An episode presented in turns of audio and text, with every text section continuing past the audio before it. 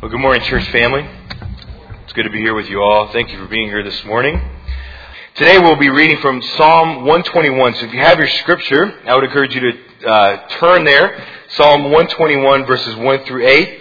And as I've already said, today we have a guest speaker who has spoken here many times. Our guest speaker is Dwight Waldrop, who is the current chairman of the Elder Board. Dwight and his wife Barbara have been attending here since 2007, and Dwight has served I don't know how many years on the elder board. yeah. He's lost count, uh, but it's good to have Dwight here this morning.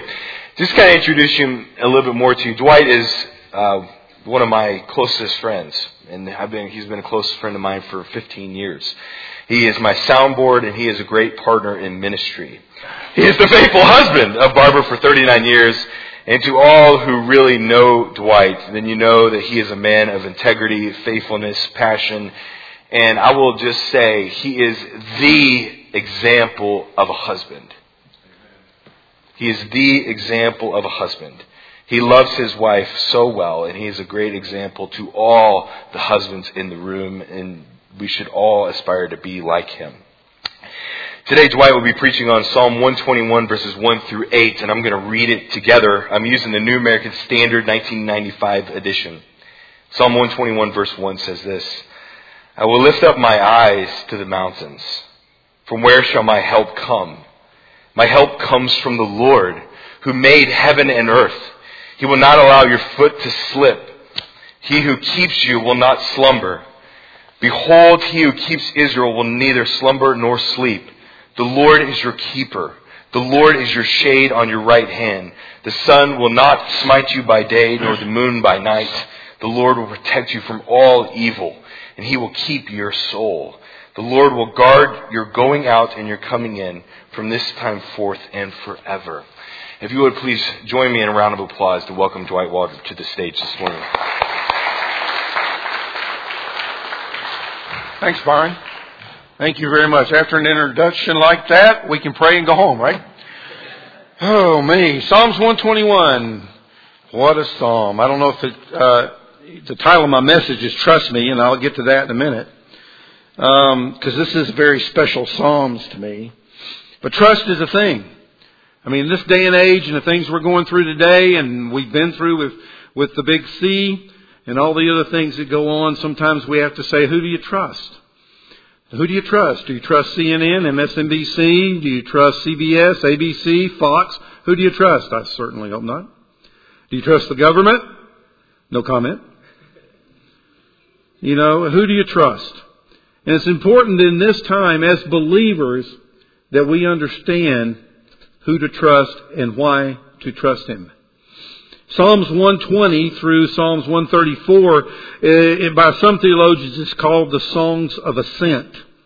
When Jews once a year would come to Jerusalem for worship for the high sacrifice time, these Jews would come and they would ascend 15 steps leading to the court of Israel in the temple. Some theologians believe, starting in Psalms 120, because some of these are very short Psalms, that as, a, as a person would come, he would stand on the first step and he would sing Psalms 120. These are songs. And then as he, on the second step, 121, and so on and so on through the rest of them. These are, uh, these songs, uh, these Psalms encompass so many different thoughts and processes. And in 121 we look at Israel, our keeper. Now when they would go to Jerusalem for these feasts, it was a great holiday. It was a great, some people would travel for miles to come and worship there at the temple. And they would come and they would bring their sacrifices and their family, and sometimes families would have reunions. It was a special time. But it also could be a turning point. A turning point in a believer's life, in a Jew's life. And we as believers can look at these Psalms and see it was turning points in David's life in many of these songs, Psalms that we see. It was a time of change. Maybe it was changed for the good. They come, they offer their sacrifice, they feel they've done their part, they feel they're relieved of their sin, and they can move on. But as we see in the book of Hebrews, that sacrificial system was awaiting the perfect sacrifice, which was our Savior, Jesus Christ. And oftentimes we go through pilgrimages and changes in our lives. And I'd like to share this psalm with you and what God has taught me through this psalm and what He continues to teach me through this psalm through a turning point in my life. As many of you know, I was in the U.S. Air Force for 20 years. I came in, I went to join the Air Force in 1977 and I retired in 97.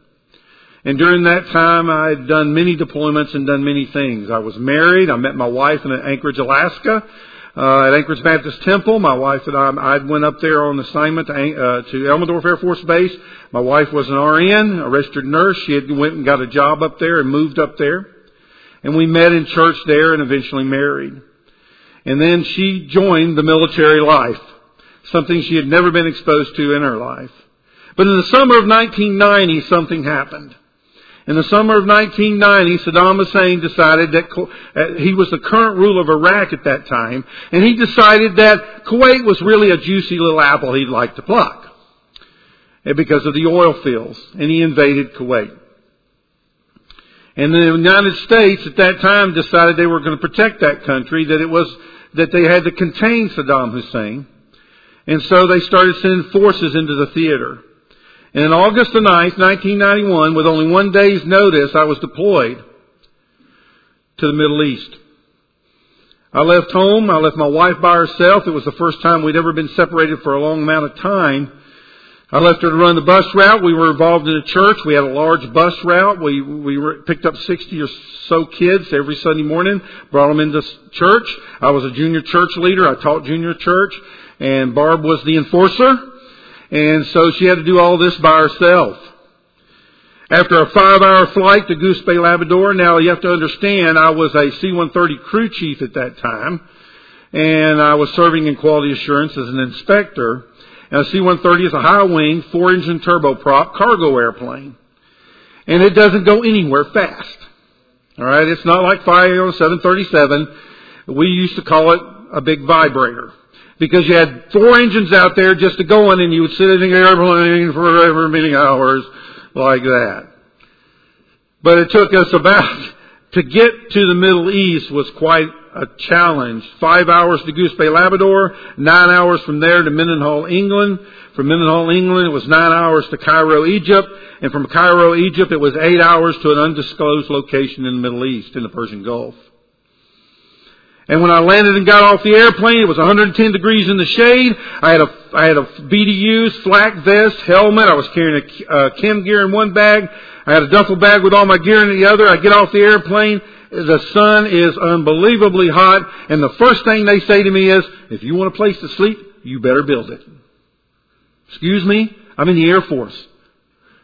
You know, we have services people that come and build tents for us. And they're like, nope, well, they're not here. You're here first. We were the third unit into the theater behind the F-15s, and we were there to resupply them. And so we get there, and the first thing I had to do was build a tent. And after all the stuff we went through, we got our tent built, we got everything set up and everything to go. It was almost two weeks before I got any contact with my wife. And when I finally did, I was standing in line at a satellite communication with a bunch of other guys, and I got about less than three minutes to talk to my wife over SATCOM to a guy who was running, uh, um, uh, uh, what do you call it? Um, he had his own uh, ham operator, and he would dial up the number so that we could talk to our family. So I'm standing in line with a bunch of guys, and I got my wife on the phone. I'm, hello, honey, over. And she's like, oh, hello, honey, over. You know, it's just like the movies, you had to say over. And so we get in, there, and it was just long enough to say hello, I made it safe, I'm okay. Oh, oh, time's up, you're done. And I hear this voice on the other end, and I'm like, what? And I hear this, oh, this faint voice, I'm like, what, I gotta go. And then the ham operator jumps in and he says, she said she loves you. Now I'm standing there with a bunch of other guys and, I, and they can hear what's going on and I'm like, I love you too. Hopefully he relayed the message. But it was another few weeks before I finally got to, to the place uh, with all that was going on to where I could actually talk to my wife for more than three minutes. And I find out some things. I find out that she's sick. I find out that she wrecked our van. I find out the transmission went out in our van.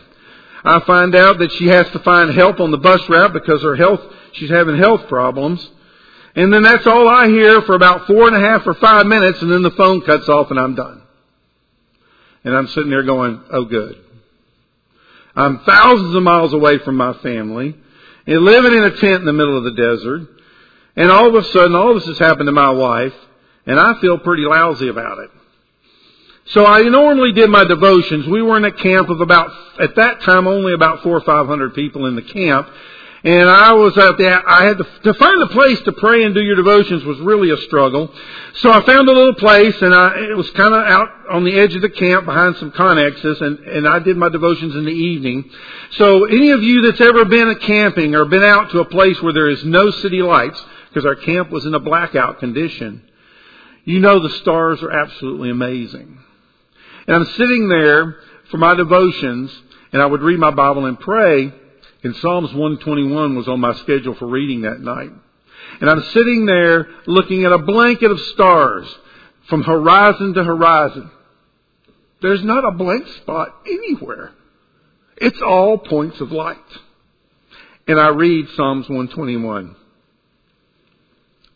I read the psalm. I will lift up my eyes to the mountains. From where shall my help come? And it was like in, the, in my mind, God says to me, Dwight, you got to trust me. You have to trust me. And I'm scratching my head thinking, okay, now I have to practice what I preach. This is going to be interesting. Who am I really going to trust on this deployment? Who am I going to trust to take care of my wife when I'm not there to do it? Who am I going to trust to take care of me while I'm here so I can go back to her? I mean, don't we all ask those questions? Who do I trust? Do I trust the news outlets? Do I trust the government? Do I trust my bank account? Do I trust my 401k? What do I trust? Well, the obvious answer is we need to trust God. We need to trust God. But why? Why should I trust God? It was like when I was sitting there, God was saying to me, trust me.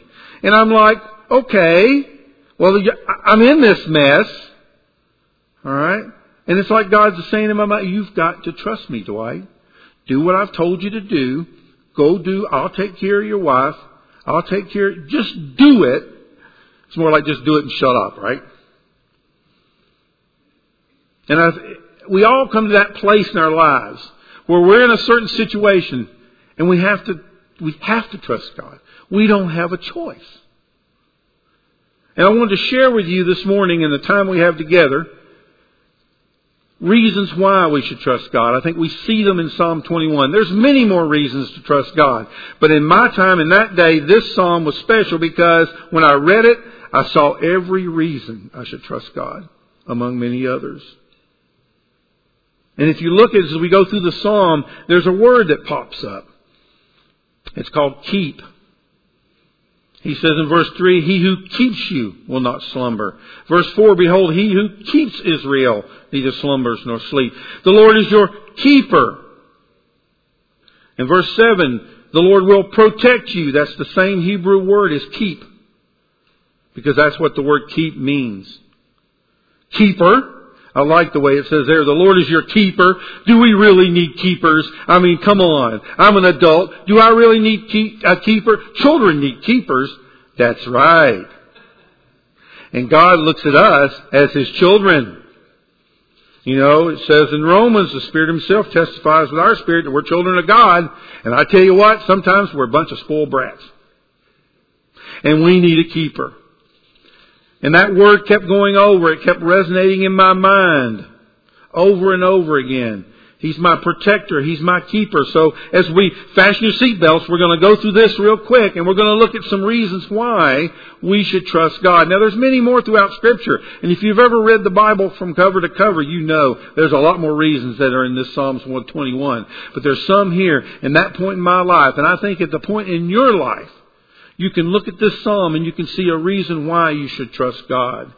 First of all, he says, I will lift up mine eyes to the mountains. From where shall my help come?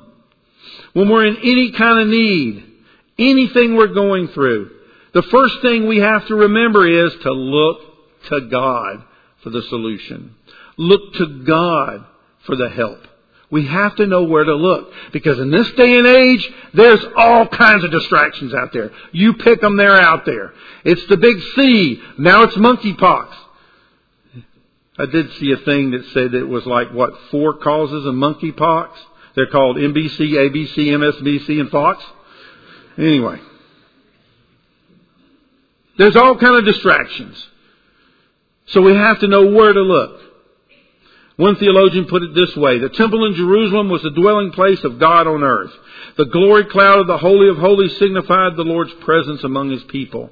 The city of Jerusalem is situated on a mountain and is surrounded by mountains. And so a Jew in other parts of Israel needed to divine help. If he needed divine help, he looked toward the hills. To him, it was the same as looking to the Lord. Since the Creator's dwelling was in Jerusalem's hills, there was a poetic sense of all help comes from the hills. First, we have to know where to look. We have to be encouraged to look toward the Lord, as the psalmist said. Where am I going to look when I need help? And in verse 2, what does he say? He says, My help comes from the Lord, who made heaven and earth. Now there's a good reason. I look to God for help because He's in the heaven above me, the earth below me, He's all around me. Where else am I going to go? It's all encompassing. It uses the name the Lord here. If you'll notice in my translation is in yours, it may be all uppercase. All capital letters, which signifies Yahweh or Jehovah, the self-existent one, the creator of the universe is able to protect me. If there's one major reason to trust God is because He created everything.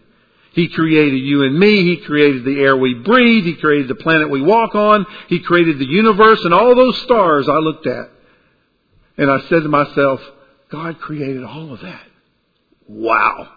Let me say that backwards. Wow. We have to know if there's a, any good reason, know where to look, and you've got to know a good reason to trust God is because He created everything. He created your mind, He knows what you think, He knows your future, He knows where you're going. You've got to be able to create the, you've got to be able to trust the Creator. And then in verse 3 He says, He will not allow your foot to slip. He will not allow your foot to slip. God, a reason to believe, a reason to trust Him is because He will enable you to stand firm. The believer's foot will be preserved from being moved. Now, since the foot speaks of a foundation or a standing, it means that God will keep His trusting child from slipping and failing. He'll enable you to stand firm through whatever life comes your way, whatever is going on. The word there means not to be shaken or not to be moved or not to be overthrown. You know, life is dangerous and difficult. Life is not easy. But if there's any reason to trust God, it's because He's not going to let you slip. He's going to hold on to you. He's going to make sure that wherever you put your foot, it's a firm foundation. And if you're standing on Him, you definitely have, as the song says, a firm foundation. One theologian put it this way, among the hills and ravines of Palestine, the literal keeping of the feet is a great mercy. But in a slippery ways of a tired and affected life, the boom of upholding is a, a, the uh, ability to stand firm is priceless of priceless value. For a single false step might cause you to fall and hurt yourself or fall into danger. Remember this. Psalms 37:23 The steps of a man are established by the Lord. He delights in his way. When he falls, he will not be hurled headlong because the Lord is the one who holds his hand. He'll, you can trust him because he won't allow you to slip. He's got a hold of you. He'll hold on to you. The last part of verse 3 and verse 4 says, He who keeps you will not slumber.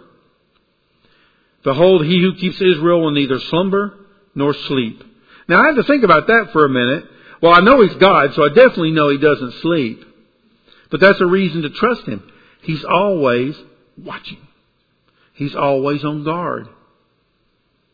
He's always your protector. The word slumber there means to be drowsy. You know what it's like. You know, sitting in front of a football game on Sunday afternoon. Hmm, yep, yep, I snoozed through the whole last quarter. He doesn't do that. God doesn't sit up there and go, well, the kind of, I'll just take a little snooze here because Dwight's pretty boring at the moment. No, he doesn't do that. He doesn't sleep. He never gets tired. He doesn't get exhausted. He never closes his eyes. The Lord puts a garrison around us. We can sleep confident of the protection He provides because He is not sleeping.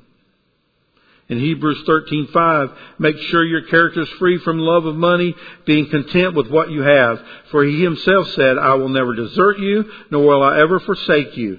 So that we can confidently say, the Lord is my helper. I will not be afraid. What will men do to me? So you have to say, I can trust God because he doesn't sleep on the job. Verses 5 and 6. The Lord is your keeper. The Lord is your shade on your right hand. The sun will not smite you by day, by day, by day, nor the moon by night. Now that one again. Okay. He doesn't, he's going to take care of me. He's a shade on my right hand. You know, there was not much shade when I was in the desert. Not unless you made it. Of course, there were a few little scraggly trees here and there. Still, well, he's trying to tell you, look, I'm your shield. I'm your defender. And there when he talks about day and night, he may be simply saying, you know, when you're in a heated environment, sunstroke is pretty easy to get if you don't hydrate. And I tell you there, it was really interesting where we were at in the desert because we, it was 110, sometimes 120 degrees during the day and at night it would crash down into the 60s. Do you know what that feels like? Feels like you're freezing. It feels like, oh great. During the day I have to take my shirt off. At night I better find a coat. Really what he's trying to say there, I think, same thing at, well, you know, at night, the sun will not smite you by day or the moon by night. Well, you know where the word lunatic comes from, right? Luna, lunar. It was believed in that day by people that the moon had a really bad effect on people. Of course, after dark, there are people that get a little crazy. But anyway, that's where we get our t- term lunatic from. And really what I think he's trying to say there, night or day makes no difference. God's on guard 7 by 24. It doesn't make any difference. He's not asleep. He's always awake. And even when you're sleeping, He's awake. And no matter what you're going through in your day, He's there. The shade on your right hand represents, represents protection. It's like you have a protection detail at your right hand. And that was the place of status where my protector is. So I can trust God simply because He's there 7 by 24. He knows what I'm going through. He knows everything that's happening. So I can trust Him even when it's a bad day. Or maybe a bad hair day. Anyway, I can trust Him. Verse 7. The Lord will protect you from all evil. He will keep your soul. That's important. He's our protector against evil. You can trust Him because He sees evil coming a mile away. You don't know sometimes how many bad things God puts out of, your way or that you avoid because God is your protector. We don't know sometimes.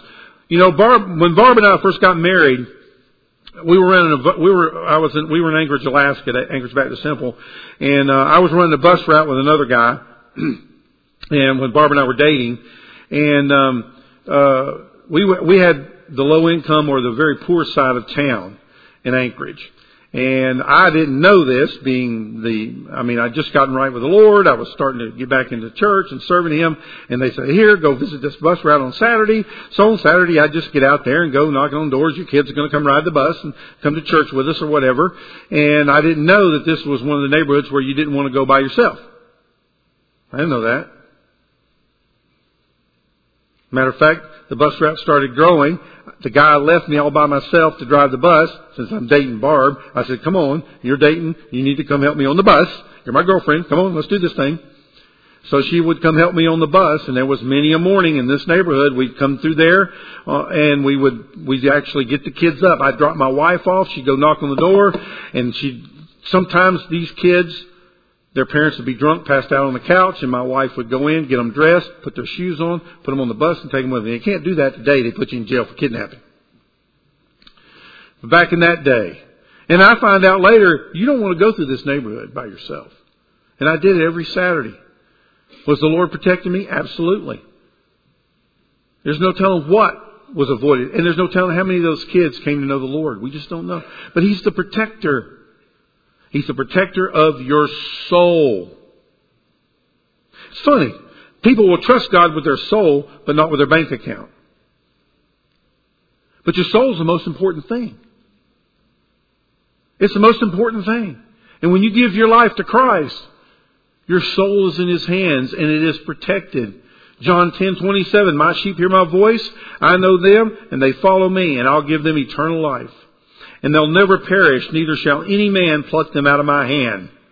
My Father which gave them to me is greater than all and no man is able to pluck them out of my hand.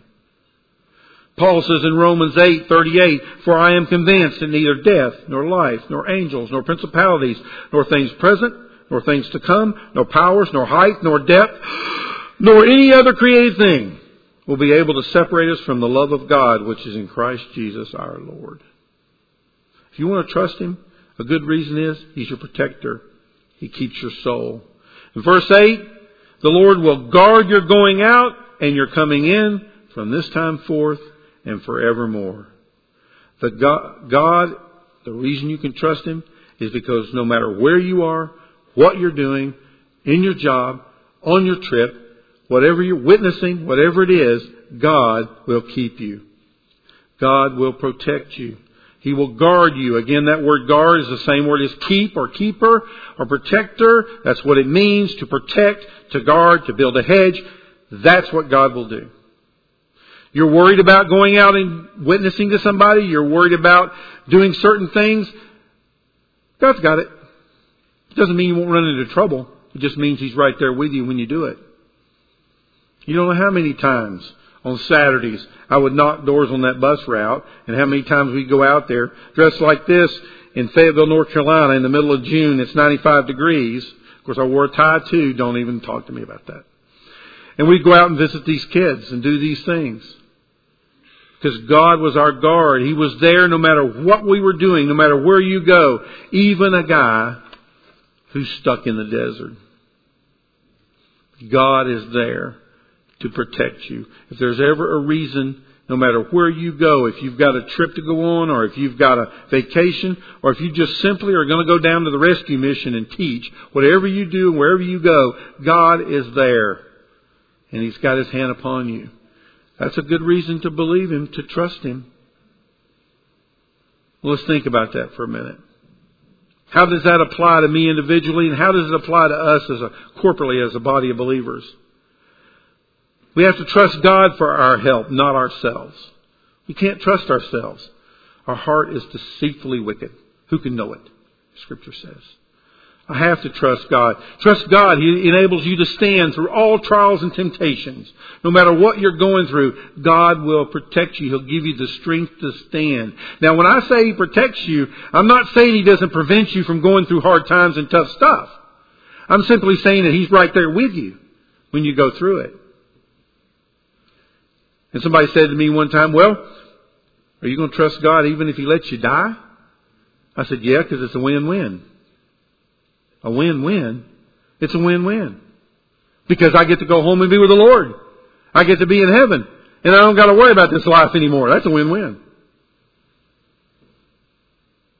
We have to remember to trust Him. He'll enable us to stand in all trials and temptations. We have to trust Him to be on watch and to never leave us alone.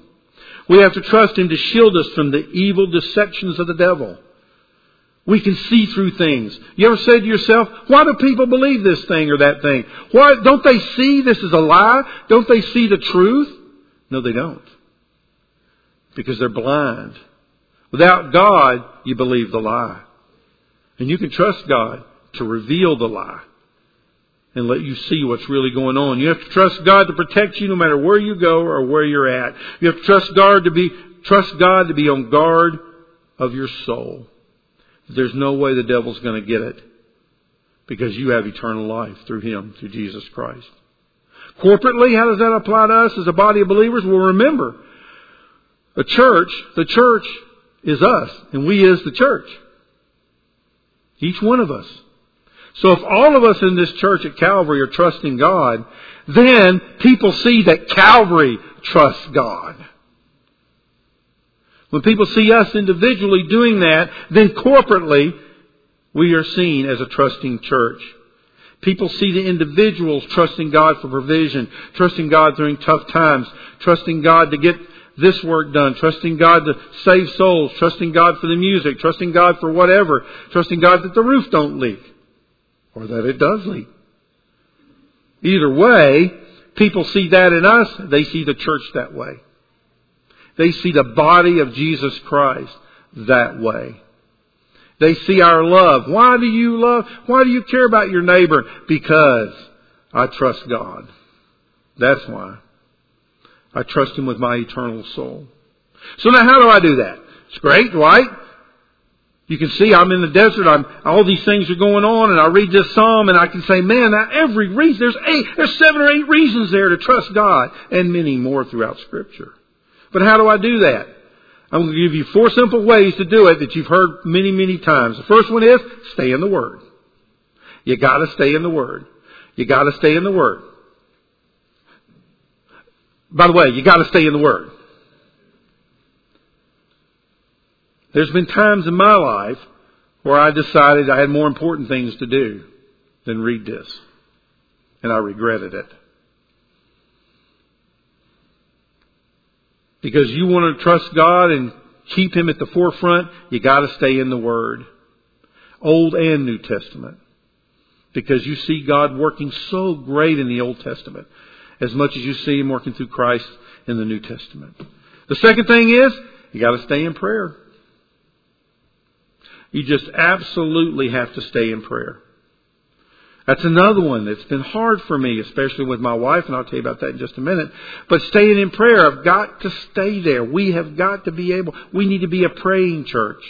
In our small groups, in our grow groups, in our Sunday, wherever we're at, we have to pray. And not just the obligatory. I can get that way. My wife gets on me about it. I pray for, say grace for the meal, you say the same thing every time. Or when I'm, you know, before I get to teach Sunday school or preach, my wife's like, you know, you say the same prayer over and over again. I'm a man, okay? That's the way men are, right? But you have to stay in prayer, and I mean, you really have to be able, to, there's got to be times in your life, and I've learned this, is that sometimes when you get down to pray and you say what you need to say, whether you do it by rote or however you do it, sometimes you got to sit and you got to listen. You have to listen. Now, there's a problem with that. I call it sleep. But you have to listen.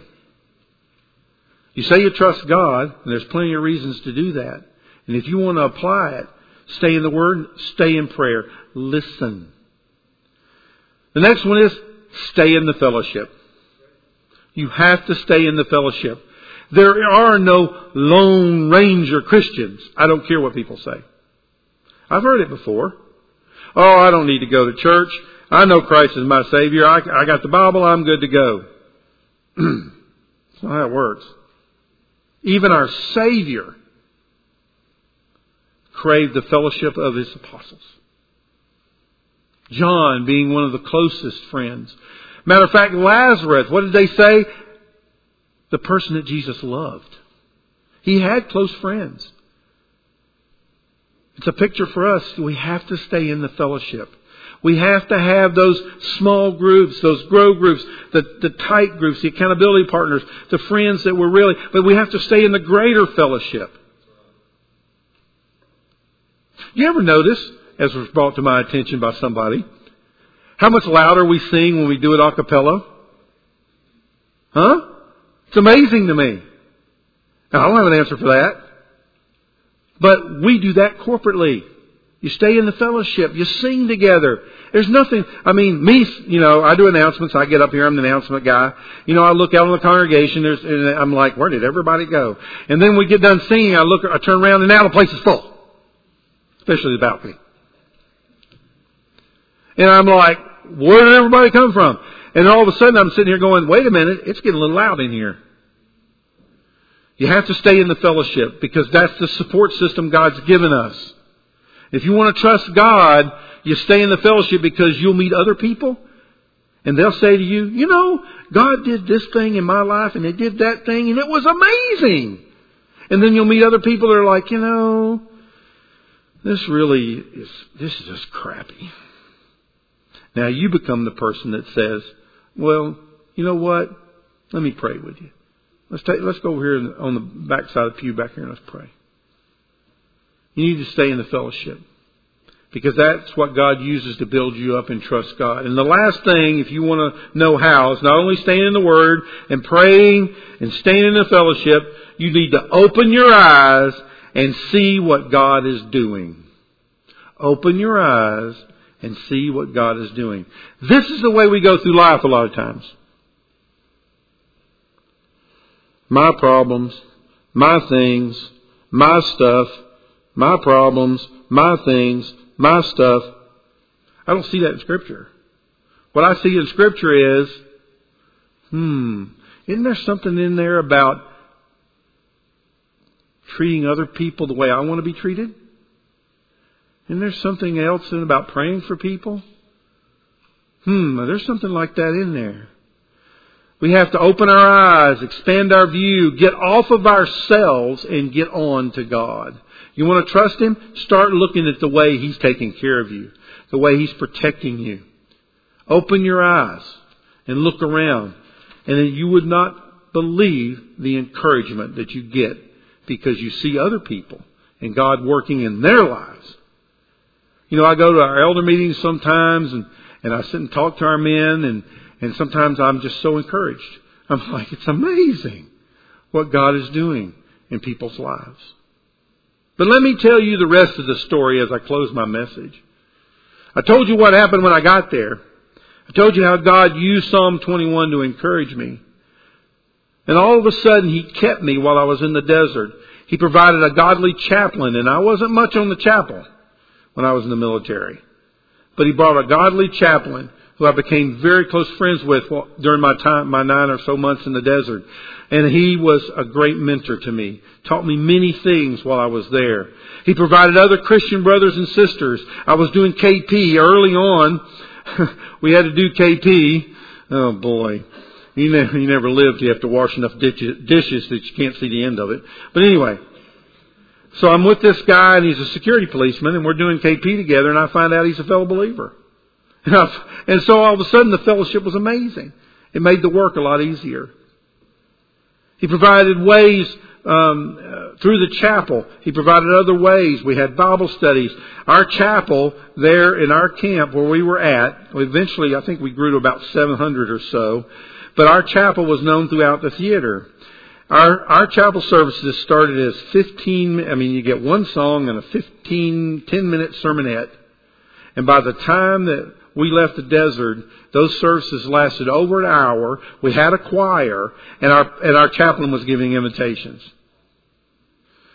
We had a lady who was from a black gospel church, and she was our choir director. We had somebody, any service member, send us a free Yamaha keyboard. And buddy, you don't know that that choir didn't rock. Let me tell you what. We had some really good chapel services. And we had a chaplain who wasn't afraid to preach the word. And we saw people saved while we were in the desert. It was amazing. And he also provided a way for me to go home. I was selected as the first group to return after about nine, around March, sometime in March of the next year. Uh, I was chosen to be part of the first wave of redeployment. And while this was going on, God provided help for my wife. Our next door neighbor actually fixed uh, the, you know, we had a used van and I, I'm all, you always don't buy warranties, right? You don't buy warranties on used cars.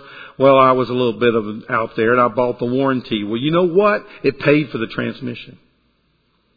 And the the front end, all the, the damage to the truck, my next door neighbor who hadn't deployed yet fixed all that for Barbara. She brought her help on the bus route. We had a 17 year old young man who had been on the bus route with us since he was 15. He stepped up, stepped right into my shoes and did everything for Barbara in the bus route. We had neighbors that came and helped my wife. And then of course God sent me home early. Let me tell you this real quick as I get ready to close. We staged in from Desert Storm. We staged back in through uh, up in uh, uh, New England somewhere. I can't remember now where it was at. And they said, "Okay, you're going." We wanted to fly in. We had these big C-130s, right? And you see, you see. I think we had. I don't remember how many we had now. Thirty or some of them. you see ten or fifteen of them flying at one time. It's a pretty big deal. And uh, so they're like, nope, nope, can't do that because of all the wives and families. You're going to have to come in every hour. Okay, that's fine. We'll come. I just want to go home. Okay, I've been away from my wife for nine months. I want to go home. Yes, I want to go home. So they staged and well, my boss, unbeknownst to me, tells my wife, well, Dwight's coming in at this time. Well, I was on an hour earlier. So I landed, got off the airplane, no wife.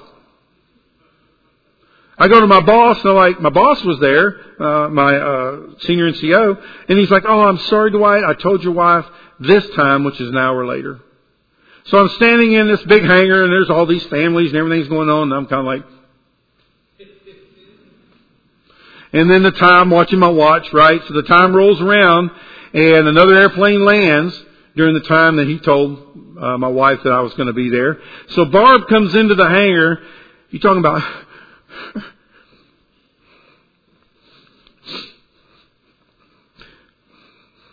There's an old song, Tie a Yellow Ribbon around the old oak tree. My wife is wearing a bright yellow sundress. And she comes into the hangar, walks right by me.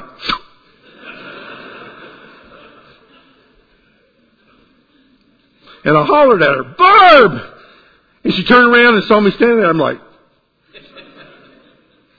and the next thing I know, I'm like, oh! and she's got a hold of me so tight I couldn't breathe. God provided. God took care of her and me during that whole time.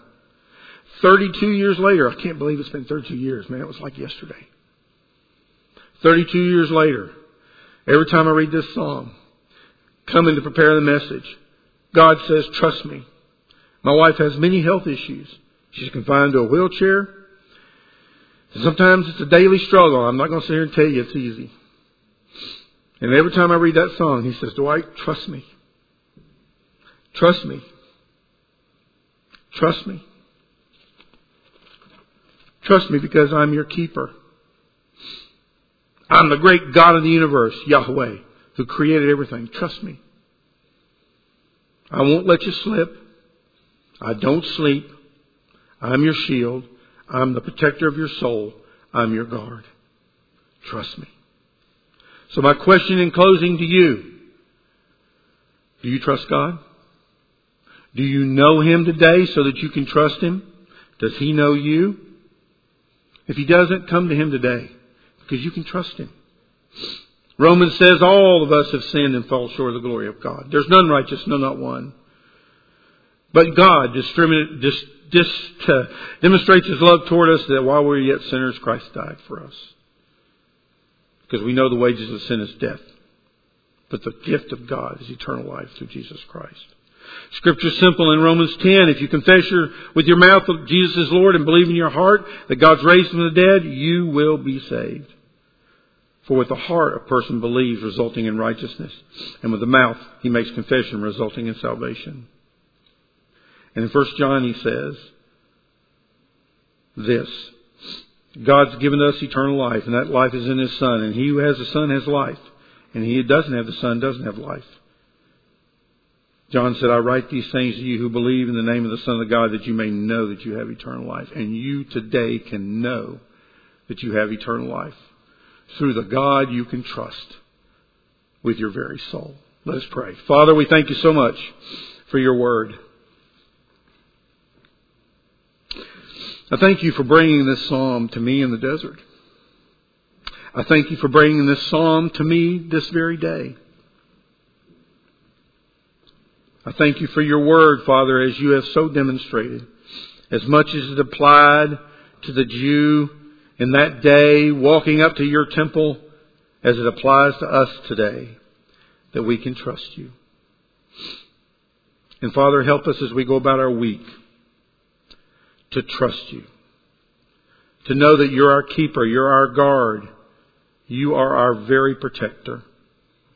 And if there's anybody out there, Father, who doesn't know you and doesn't trust you, I pray today, sometime, they would take that moment and they would open their heart to you, confess their sins, and believe in their heart that you have raised your Son from the dead, that you lived for us, died for us, and rose again for us, and that they might trust you with their eternal soul. Father, I pray your grace and guidance today in Jesus' name.